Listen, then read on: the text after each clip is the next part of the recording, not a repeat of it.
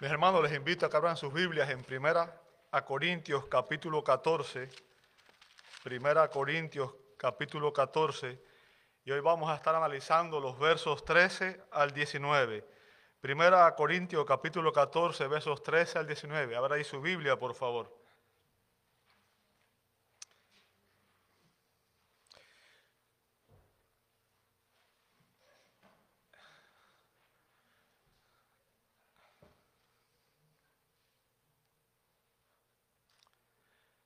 Primera Corintios 14, versos 13 al 19. Dice así la palabra de Dios.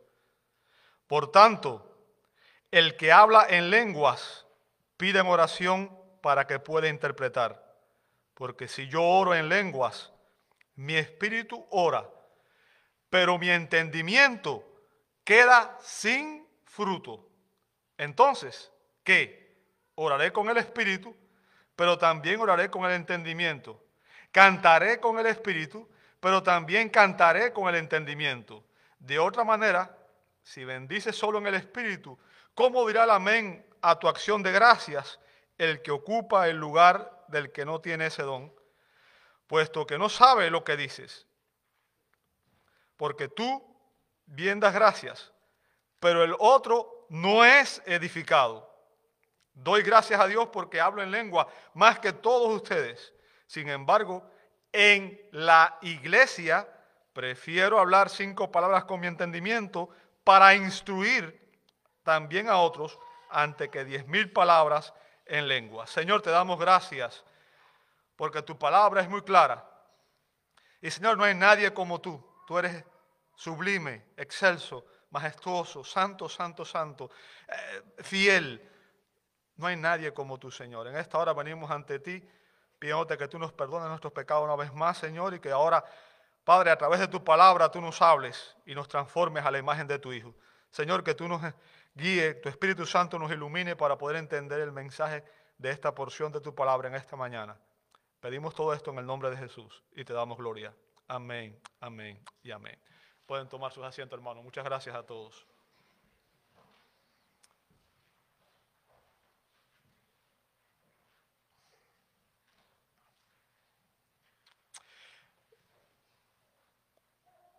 ¿Cuál creen ustedes que sea el mayor problema que tiene un viajero, un extranjero cuando viaja a este país? Eh, eh, ¿Cuál sería la dificultad mayor que enfrenta? Eh, obviamente, su principal problema es el idioma, ¿verdad? El idioma. Relativamente pocos estadounidenses conocen bien otros idiomas o lo conocen lo suficientemente bien como para poder ayudar a un visitante. Ahora, siendo inmigrantes, siendo inmigrantes, nosotros comprendemos la importancia que tiene el lenguaje para poder comunicarnos de manera apropiada. Me imagino que todos nosotros en algún momento hemos tenido alguna dificultad quizás al comunicar algo, al querer comunicar algo, ¿verdad? Y es que, aunque nos parezca extraño, aún entre las personas que hablamos en español, existen diferencias en la manera en que utilizamos el lenguaje. Aún entre nosotros mismos, siendo hispanos, muchas veces tenemos dificultades para comunicarnos. Eh, mientras estaba preparando este mensaje, estaba escuchando el, el testimonio que dio un pastor español que cuenta que mientras estudiaba en el seminario, compartía estudio con otro seminarista que era colombiano y que el seminarista colombiano entre, entre clase y clase decía, me voy a tomar un tinto.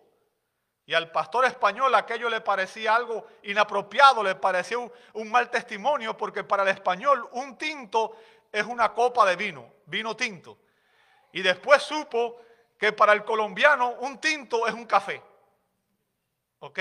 Entonces, eh, aún en el español muchas veces cuando nos comunicamos entre nosotros hay diferencias en la manera que lo hacemos, ¿verdad? Y, entender la lengua es esencial y especialmente es esencial cuando se habla de las cosas de Dios en el culto público. En los versos que vamos a ver el día de hoy, el apóstol Pablo da tres razones por las que necesitamos entender lo que se dice en la iglesia. Tres razones por las que necesitamos entender todo lo que se dice en la iglesia. ¿Cuáles son esas razones?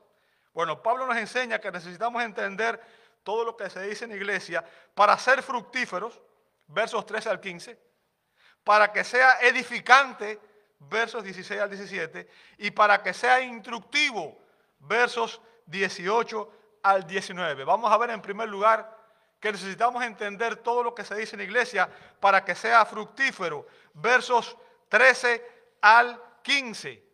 Pablo comienza con un por tanto, y esa expresión está conectando lo que nos enseñó en los versos 6 al 12. Recuerden que en los versos 6 al 12 Pablo estaba hablando de la falsificación pagana que se infiltró en la iglesia de Corinto. Las galimatías, galimatías perdón, o la glosolalia, ¿verdad? Eh, eh, aquellas lenguas estáticas que nadie entendía y que no edificaban a nadie.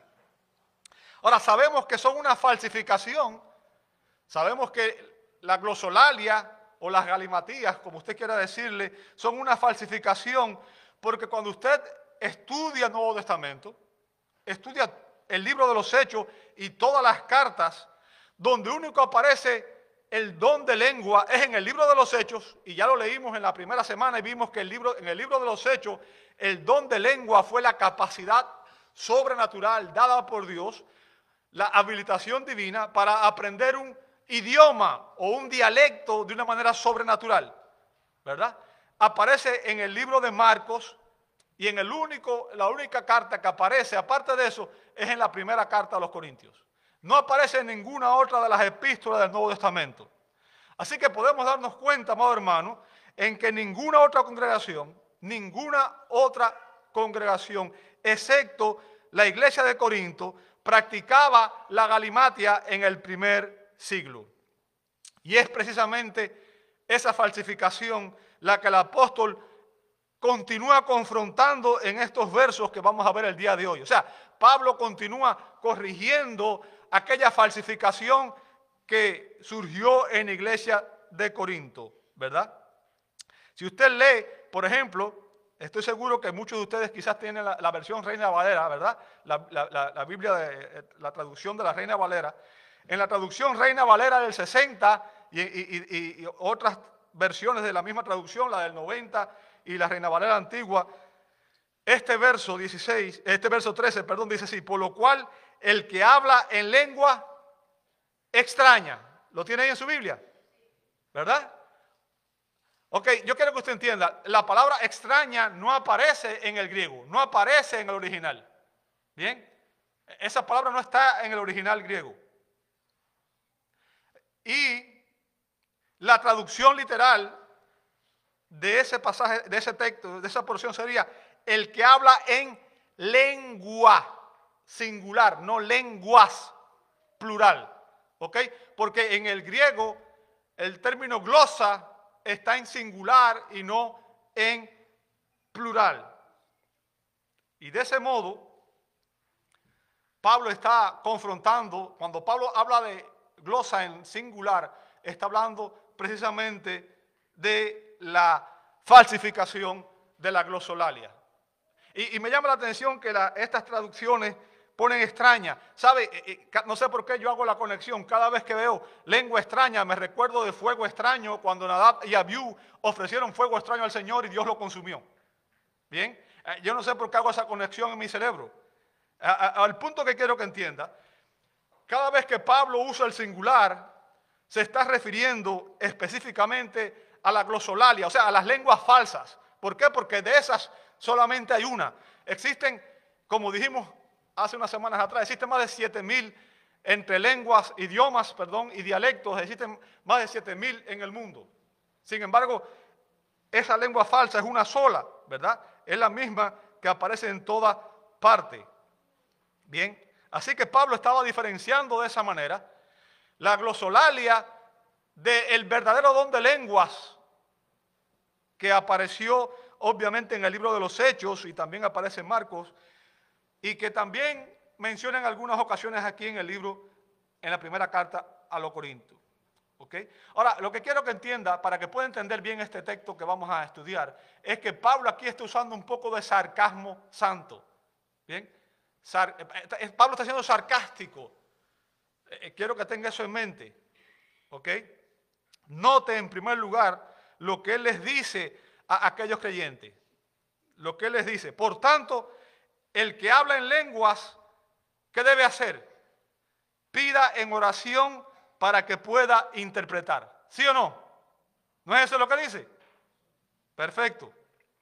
Fíjense, cuando Él dice, pida en oración para que pueda interpretar, aquí hay un mandato implícito.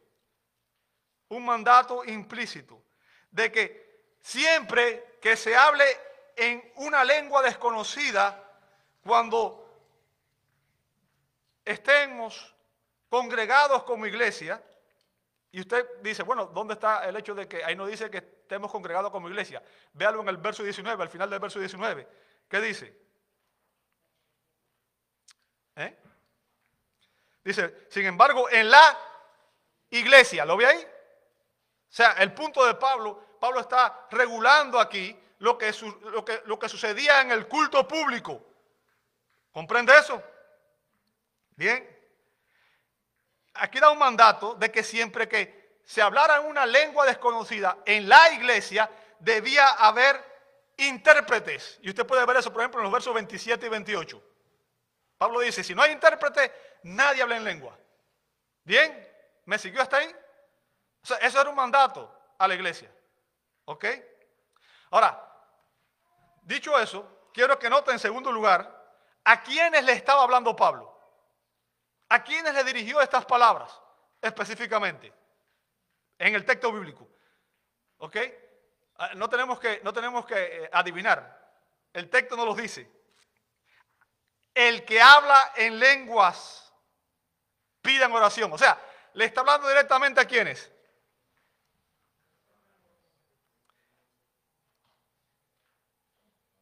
Específicamente le está hablando a aquellos que estaban hablando las galimatias. ¿Entiende eso? Le está hablando directamente a los que hablaban este lenguaje desconocido. Aquellos que hablaban estas lenguas estáticas, que caían en aquellos trances y hablaban de una manera que nadie entendía en los cultos de la iglesia. O sea, es a ellos a quienes Pablo les está hablando. ¿Sabe una cosa que me llama la atención a mí? Es que nunca he oído en el movimiento carismático a nadie que haya aprendido a hablar un idioma o un dialecto de manera sobrenatural. Eso es extraño, no se ha dado cuenta, porque en el libro de los Hechos vemos que ese era el don de lengua genuino. Nunca he oído en el movimiento carismático alguien que diga, ¿sabes qué? Eh, eh, alguien aprendió a hablar en lengua de manera sobrenatural. ¿Y sabe por qué no lo hacen? En primer lugar, porque el don de lengua ya cesó. Y en segundo lugar, porque si usted habla una lengua, un idioma, es muy fácil saber si usted está falsificando algo, porque sencillamente hay que buscar a alguien que sepa el idioma y ya se puede saber si es verdadero lo que está diciendo o no. Bien. Pero yo quiero que usted entienda, Pablo está aquí confrontando a aquellos que estaban usando, este, este abusando del don, este falso, el don de gozolalia en el culto de la iglesia. Y recuerde lo que sucedió en Corinto, ¿verdad? Pablo está confrontando esto vez tras vez. Lo primero que quiero que usted, recuerde es que Pablo ya enseñó quién es quien distribuye los dones espirituales. ¿Verdad? Primero de Corintios 12, 11, Pablo dejó claro quién distribuye los dones espirituales. Dice 1 Corintios 12, 11, pero todas estas cosas las hace uno y el mismo Espíritu. ¿Y está hablando de quién está hablando ahí? El Espíritu Santo, ¿verdad? Dice, distribuyendo individualmente a cada uno, según qué cosa? La voluntad de Él. O sea, ¿quién distribuye los dones espirituales? El Espíritu Santo. Y en, en base a la voluntad de quién lo hace? A su voluntad soberana. ¿Entiende eso? O sea, los dones espirituales que tiene una congregación, un grupo de creyentes, son asignados a los creyentes acorde a la voluntad soberana del Espíritu Santo. Él determina quién tiene cada don. Ahora, recordemos también que en la iglesia de Corinto, la iglesia de Corinto había sido bendecida, hermanos, y que ellos tenían todos los dones espirituales. Usted puede ver eso en 1 Corintios 1.7. Pablo piensa en el verso 5, ustedes han sido bendecidos, han, han sido enriquecidos le dice Pablo. Y en el verso 7 dice, de manera que no le falta ningún don. O sea, aquella iglesia tenía todos los dones espirituales. Y esto significa que en aquella congregación, entre aquellos creyentes, habían hermanos que hablaban lenguas. El, de genuino don de lenguas. Y también habían hermanos que traducían lenguas. ¿Y cómo lo sé? El mandato que les da Pablo también en el verso 27 y 28. En el verso 12 él pregunta, ¿hablan todos lengua? ¿Todos traducen las lenguas? La respuesta obviamente, no todos, pero sí habían hermanos que hablaban lengua, sí habían hermanos que traducían lengua. Y en el verso 27 y 28 él da la orden de que cada vez que se hablara en lengua en aquella congregación debía ser traducido. ¿Entiende el punto? Entonces en aquella congregación sí habían creyentes que hablaban lenguas, lenguas genuinas, las lenguas que se mencionan en Hechos 2, idiomas extranjeros, ¿bien? Y había creyentes que eran capaces de interpretar las lenguas. Y la pregunta que yo me hago es, ¿por qué aquellos hermanos que existían en aquella congregación que tenían el don de interpretar las lenguas, ¿por qué no podían interpretar la glosolalia? ¿Por qué? ¿Sabe por qué? Porque es una falsificación. ¿Entiende el punto? Es una falsificación.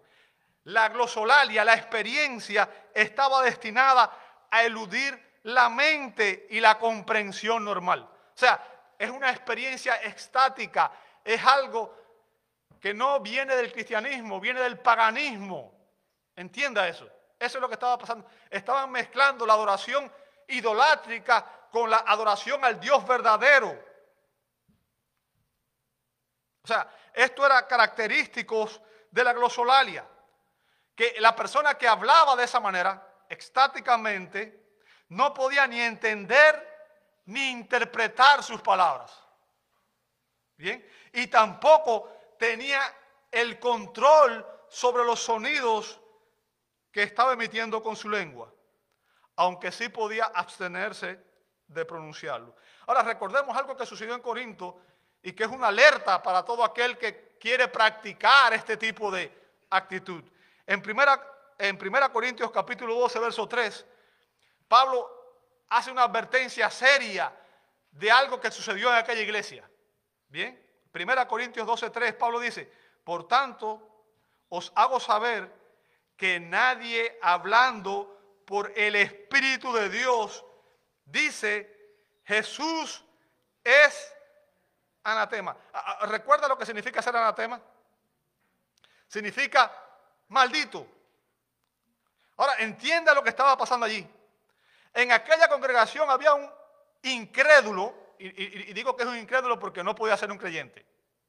Bien, había un incrédulo que se hacía pasar por cristiano.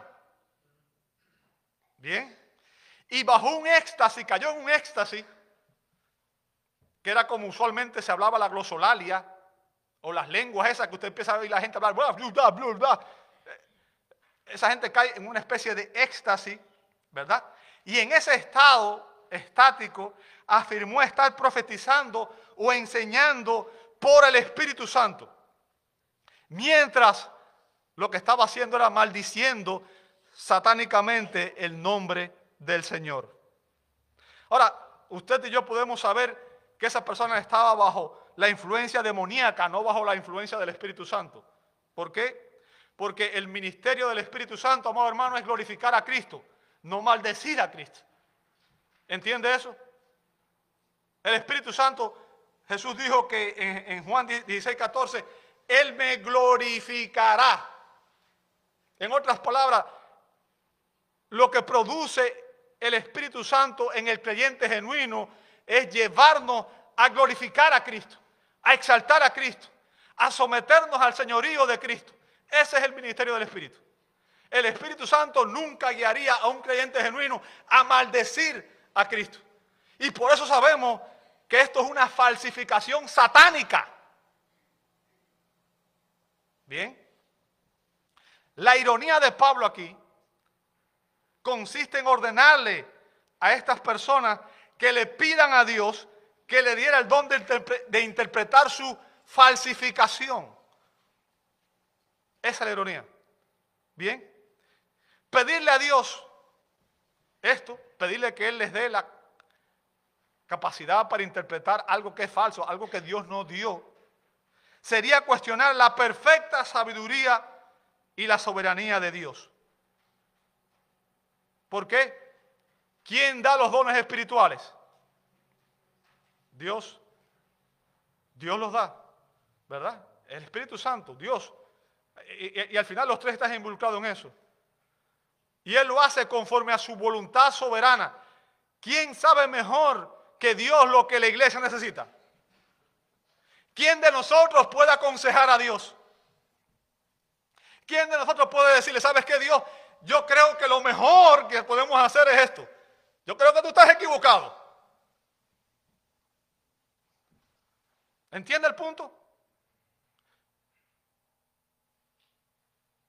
Pedirle a Dios que nos dé algo que Él no nos da es cuestionar la sabiduría y la soberanía de Dios. Él es sabio y Él es soberano. ¿Qué significa? Él tiene el control de todo. Él sabe mejor que tú y que yo lo que la iglesia necesita. La iglesia es de Él, no es nuestra. Él lo sabe todo y tú y yo no sabemos nada. Bien. Ahora, no solamente eso.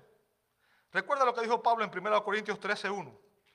Si yo hablara lenguas humanas y angélicas, y recuerdo que ahí Pablo, eh, dijimos, cuando enseñé eso, estaba explicando que Pablo está exagerando, llevando las cosas al límite, ¿verdad? Está diciendo algo que, que lo lleva a la perfección, a lo imposible, porque nosotros no podemos tener nada perfecto, humanamente hablando, mientras estemos en esta condición caída.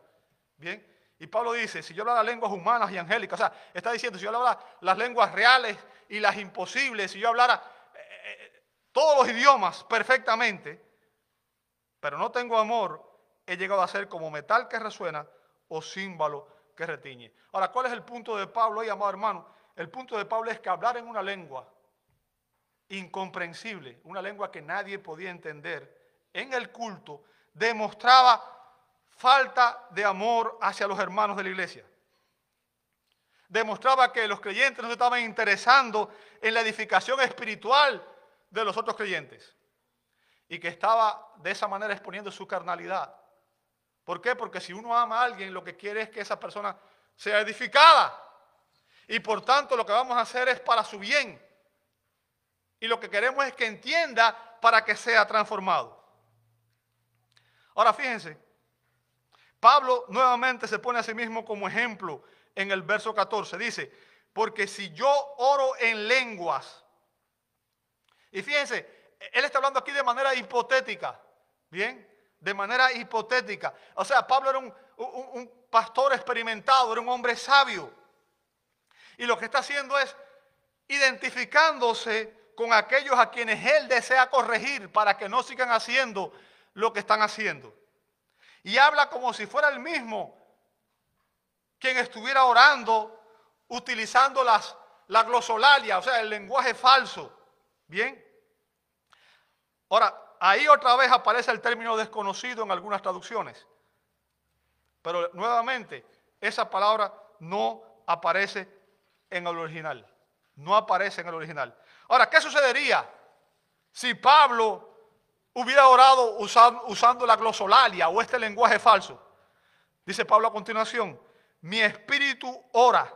¿Sabe? Y el término que usa ahí, neuma, puede ser traducido, viene del término neo, que significa respirar o soplar. Y primariamente denota viento, en segundo lugar denota aliento y en tercer lugar denota espíritu. Ahora los corintios creían que este era un lenguaje íntimo en el cual ellos se comunicaban en su espíritu con Dios. Pero lo que Pablo está haciendo ahí, amado hermano, usando este juego de palabras, lo que está diciendo es que orar de esta manera solo sería como pronunciar sonidos al viento. Sonidos al viento. Nada más. Nada más. ¿Por qué? Nota a continuación. ¿Cuál sería el resultado de hacer eso? ¿Cuál es el resultado de hablar? ¿Qué produce? Ve a continuación. Pero mi entendimiento, ¿sabe lo que dice ahí? Literalmente dice, pero mi mente Bien, pero mi mente queda con qué? Mi mente queda sin fruto. ¿Lo ve ahí? Y el término ahí, fruto, viene de un vocabulario que significa infructuoso, sin provecho, inútil. Bien. Y lo que Pablo está diciendo aquí, amado hermano, es que el entendimiento de todo aquel que ora usando ese lenguaje glosolalia, o las galimatías, como dicen, no recibe ningún beneficio.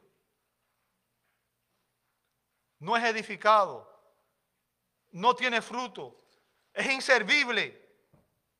Esa práctica es inútil, dice Pablo. Y no le aporta nada. No tiene ningún beneficio espiritual. ¿Por qué? Porque la mente de la persona no es parte de la experiencia. ¿Sabe? En las congregaciones carismáticas se, enseña a hablar en lengua. Y yo quiero que usted entienda, si usted enseña algo ya no es un don espiritual. Porque los dones espirituales, ya lo dice, son dones, es algo que Dios te da sobrenaturalmente. Y lo primero que te enseñan cuando van a enseñar a hablar en lengua es que tienes que poner la mente en blanco. No puedes pensar en nada. Y yo quiero que usted entienda, eso viene del misticismo, no del cristianismo. Viene del paganismo. Dios te dio la mente para que tú la uses. Hay un libro muy bueno de John McDowell que dice, no dejes tu cerebro en la puerta cuando vienes a adorar. No dejes tu cerebro afuera. Bien.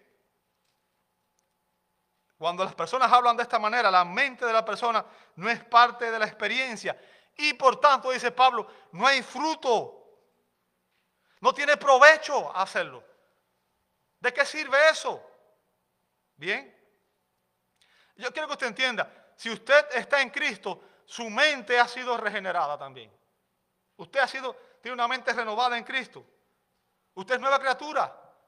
Como dice 2 Corintios 5, 17. ¿Verdad? Pero para que haya frutos espirituales, para que haya frutos espirituales en usted y en mí. Y eso es lo que Dios quiere, que usted y yo produzcamos frutos. Bien. Necesitamos ser transformados mediante la renovación de nuestra mente, dice Romanos 12.2. Fíjese. Debemos ser transformados por medio de la renovación de nuestra mente. Bien. Esa renovación ocurre cuando el Espíritu Santo cambia, transforma nuestra manera de pensar mediante el estudio y la meditación constante de las sagradas escrituras. ¿Entendió eso? Así es como nuestras mentes son renovadas, a través de el estudio y la meditación de las sagradas escrituras. La mente renovada, amado hermano, es saturada y controlada por la palabra de Dios. ¿Me escuchó? La mente renovada es saturada y controlada por la palabra de Dios. Y de ese modo, dice la Escritura, que los creyentes podemos llegar a decir que tenemos la mente de Cristo, dice Pablo en 1 Corintios 2.16. Primera Corintios 16. Nosotros tenemos la mente de Cristo. ¿Sabe lo que significa tener la mente de Cristo? Significa pensar como Cristo. Esa es la renovación que Dios quiere hacer en ti y en mí, en tu mente y en la mía. Bien. Se nos permite, amado hermano, se nos da el honor, el privilegio por la palabra y el Espíritu Santo conocer los pensamientos del Señor. Para que usted y yo podamos glorificar a Dios con nuestras vidas. Pensar como Él piensa. Y de esa manera poder dar frutos en toda buena obra. Y mi pregunta para ti en esta mañana es, ¿tienes tú la mente de Cristo? ¿Tienes tú la mente de Cristo? ¿Tengo yo la mente de Cristo?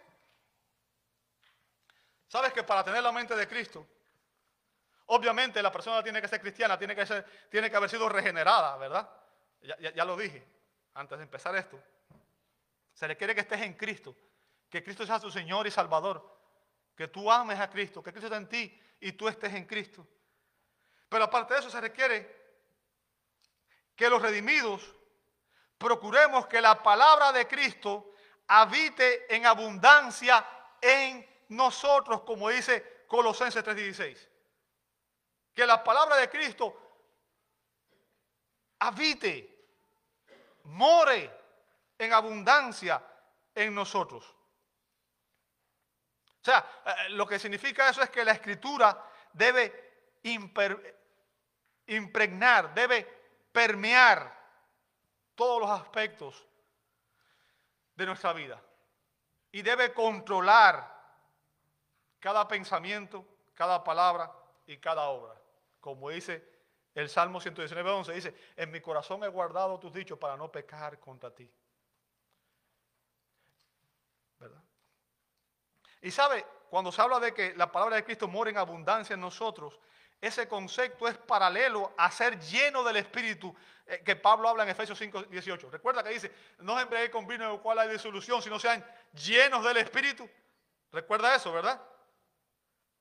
Sabe que ser lleno del Espíritu y permitir que la palabra de Cristo muera en abundancia en nosotros, los resultados que produce son los mismos. El fruto del Espíritu, que es amor, gozo, paz, paciencia, benignidad, bondad, fe, mansedumbre, todas esas cosas, el resultado de esas cosas Ambas. O sea, ser lleno del Espíritu y permitir que la palabra de Cristo more en abundancia en nosotros, produce el fruto del Espíritu. Produce una, llena, una vida llena de fruto del Espíritu. ¿Entendió el punto? Ese es el propósito que Dios tiene. Transformar nuestras mentes para que nosotros podamos dar frutos y para que el fruto del Espíritu se manifieste en nosotros. Bien. Amado, y esto evidencia, y es algo que quiero que entienda también, ser lleno del Espíritu no es una experiencia estática emocional. Bien. Sino un control que Dios ejerce por medio de la obediencia a la verdad de la palabra de Dios. para que usted y yo podamos pensar como Dios, para que usted y yo tengamos la mente de Cristo, amor hermano, debemos hacerlo según las Escrituras. Debemos conocer lo que Dios ha dicho referente a los temas que Él ha revelado. Y para eso se requiere que en la ley del Señor esté nuestro deleite y que en su ley meditemos de día y de noche, como dice Salmo 1.2. ¿Me entendió? O sea, si usted aspira a ser un cristiano victorioso con una dieta de un sermón dominical semanal, usted está perdido en el espacio. Si usted aspira a vivir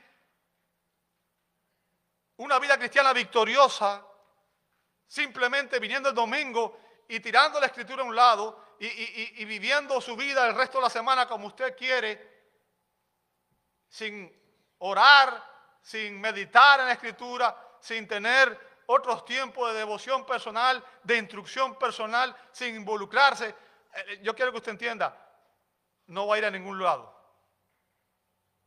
Y nuevamente le pongo el paralelo. Usted cuida su salud física, ¿cierto?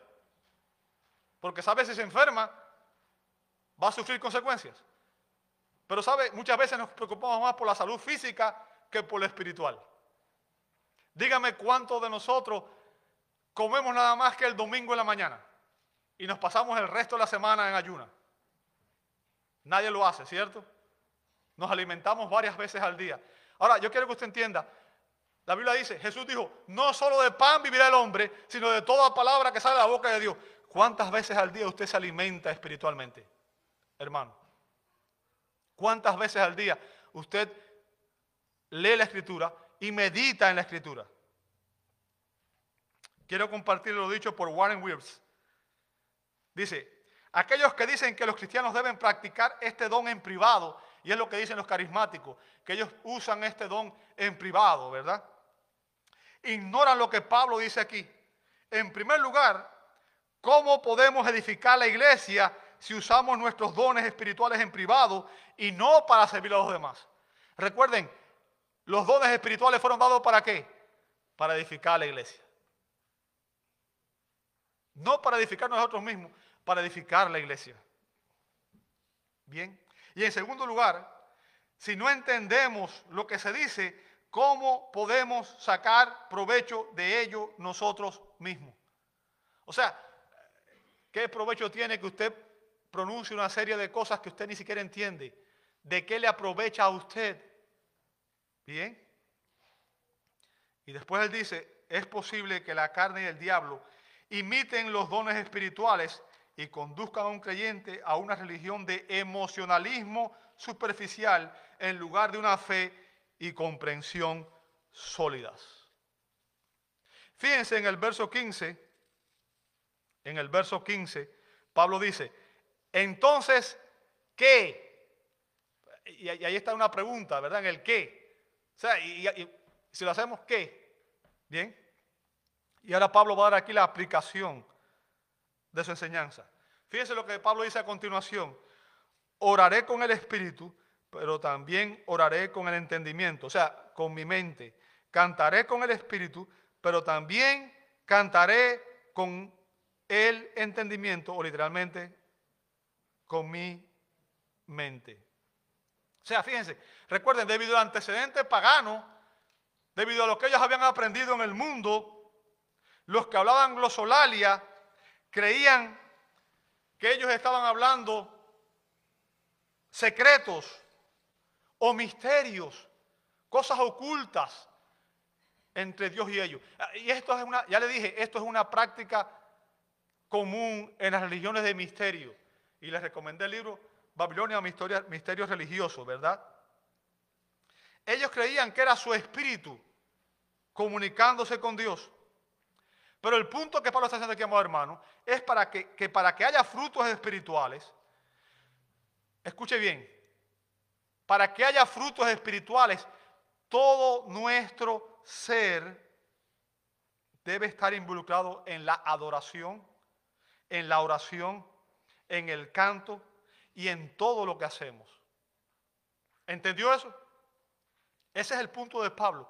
Para que haya frutos espirituales, cada vez que usted lea la escritura tiene que hacerlo con su mente. Cada vez que usted cante un himno tiene que hacerlo con su mente. Cada vez que usted ore debe hacerlo con su mente. Bien. Todo lo que hacemos en la adoración a Dios debe hacerse con la mente también. Debe estar involucrado la mente, el intelecto, las emociones y la voluntad. Dios renueva nuestra mente para que nuestra voluntad se someta a la voluntad de Dios. ¿Entiende el punto? Nuestra adoración, amado hermano, debe ser inteligente. Recuerde eso, nuestra adoración debe ser inteligente. Todo lo que hacemos en la adoración debe ser hecho, nuestra mente debe participar. El pastor reformado William Henderson dice que en esta sección escribe que el principio de la inteligibilidad exige que el creyente use su mente para orar, cantar, alabar y dar gracias a Dios. Bien. Ahora yo quiero, para que usted vea que esto no es algo que estamos imponiendo en la Escritura, yo quiero recordarle el mandato que Dios dio. Dios dio un mandato de Deuteronomio capítulo 6, verso 5, y en Mateo, verso 22, eh, capítulo 22, verso 37, perdón. Dice la Escritura, amarás al Señor tu Dios con todo tu corazón y con toda tu alma. Y al final, ¿qué dice? Y con toda tu. O sea, tenemos que amar al Señor con toda nuestra mente. No puedes adorar a Dios en tu mente. No puedes. Todo lo que tú haces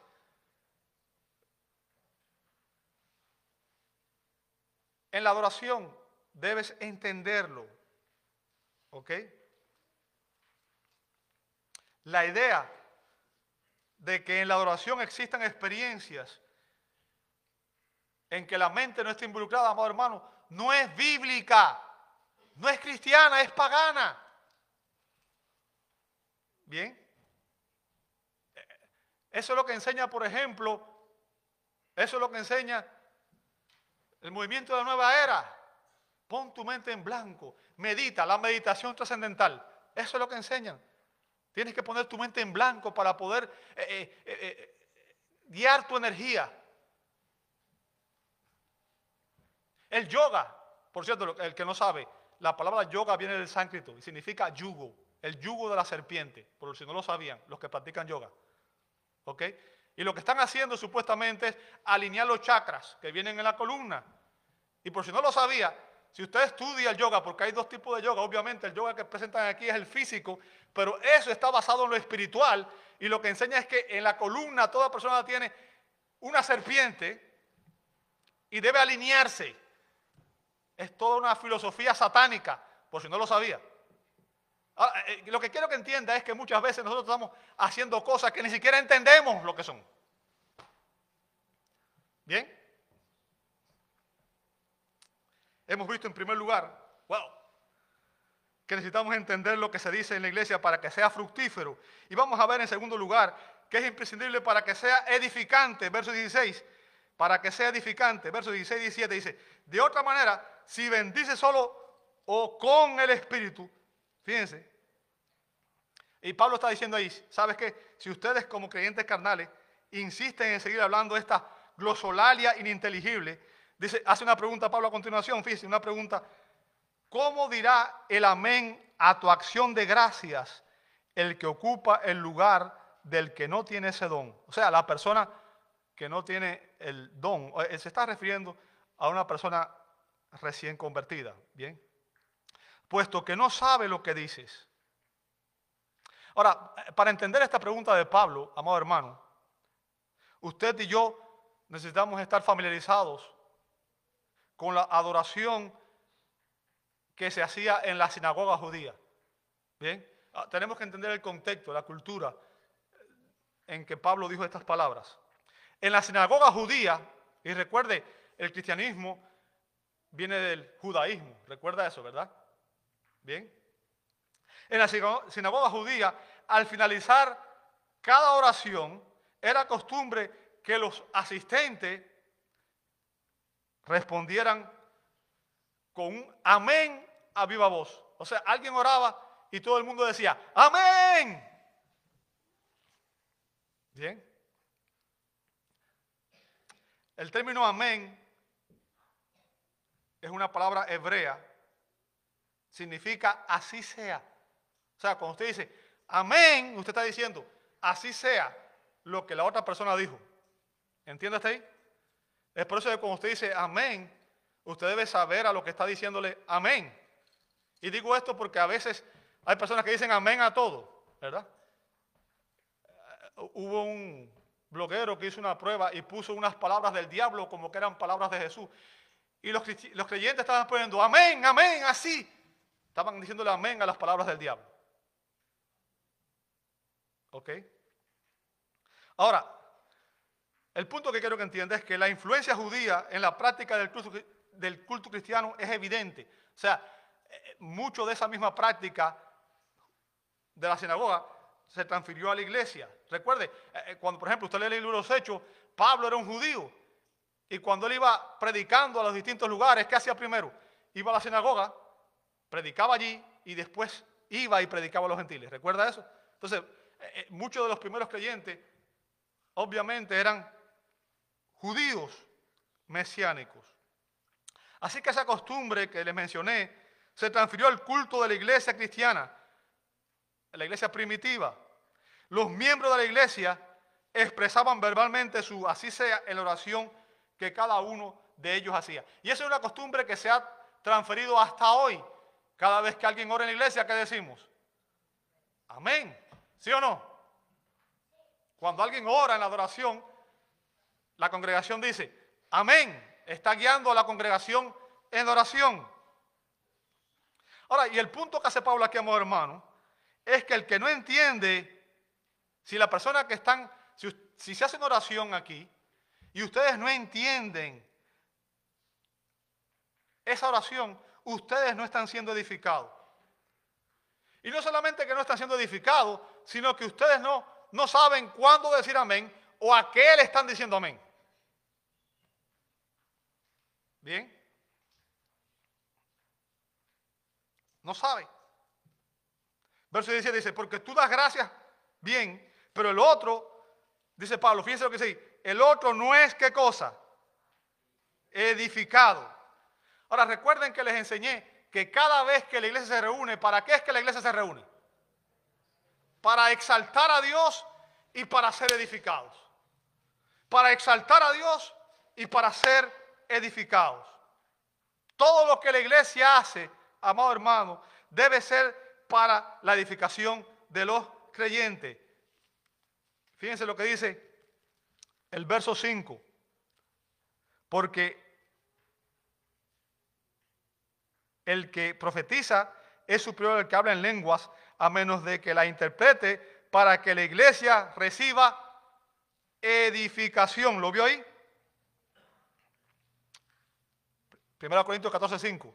Y en el verso 12, así también ustedes pueden, puesto que anhelan dones espirituales, procuren abundar en ellos para edificación de la iglesia. ¿Lo ve ahí? O sea, la iglesia todo lo que hace debe ser para exaltar a Dios y para edificar a los creyentes. Aquello que no edifica a los creyentes no debe hacerse. Ese es el punto de Pablo. Nada que no edifique a los creyentes debe hacerse en la iglesia. Bien.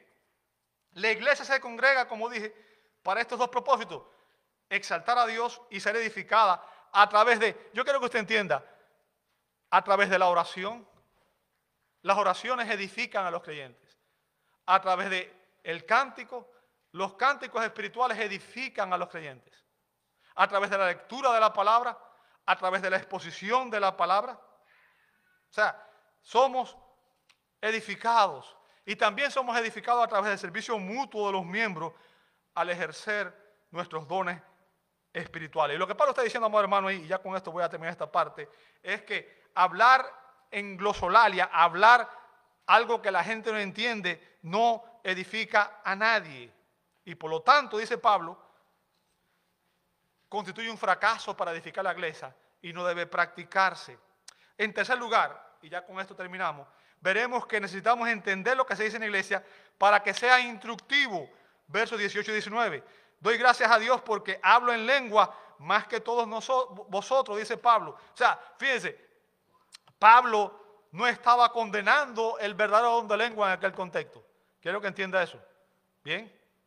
Él dice que él hablaba en lengua. Él, él hablaba más, más que todos ellos. Quizás Pablo en algún momento de su ministerio usó el don de lengua para compartir el evangelio con algún incrédulo que no hablaba las lenguas que él hablaba. ¿Verdad? Ahora, el término lenguas ahí aparece en plural. O sea, cuando Pablo dice yo hablo en lengua más que todos ustedes, se está refiriendo a las lenguas genuinas, a los idiomas, a los dialectos. ¿Bien? O sea, eh, recuerde, es la habilitación divina para hablar un idioma o un dialecto. Y Pablo dice, yo hablo esas lenguas, yo las hablo más que todos ustedes. Ahora, verso 19. Sin embargo, ¿en dónde? En la iglesia, dice Pablo, prefiero o literalmente deseo hablar cinco palabras con mi entendimiento, o sea, cinco palabras con mi mente. ¿Para qué? Para instruir también a otros ante que diez mil palabras en lengua. lo, que quiero que note aquí, Pablo dice, yo hablo en lengua más que todos ustedes. Recuerden, él era un apóstol. Bien. Y lo que Pablo está diciendo es, ¿sabes qué? Yo nunca he usado el don de lengua en los servicios de la iglesia para demostrarle a los demás creyentes que yo hablo muchas lenguas. Yo jamás he hecho eso para hacerme el bárbaro. Yo, Pablo, no quiero demostrar a nadie que soy superior, que soy mejor, que soy más espiritual. ¿Sabe que algunos creyentes creen que hablar en lengua es una evidencia de madurez espiritual? Hay personas que creen que hablar en lengua es una evidencia de madurez espiritual. Pero ¿sabe qué? La carta a los Corintios demuestra que eso es un error porque ellos hablaban lenguas y eran carnales, inmaduros, y su vida era un desastre.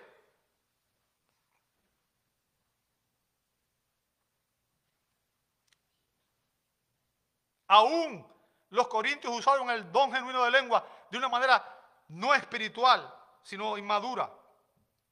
Y como dije, el propósito de Pablo en estos versos, ya voy a terminar hermano, es confrontar la falsificación de las lenguas, las lenguas estáticas y regular el uso abusivo del verdadero don de lengua. Y en este, en este verso, en este verso que leímos últimamente, Pablo utiliza nuevamente el término lengua en singular, fíjense.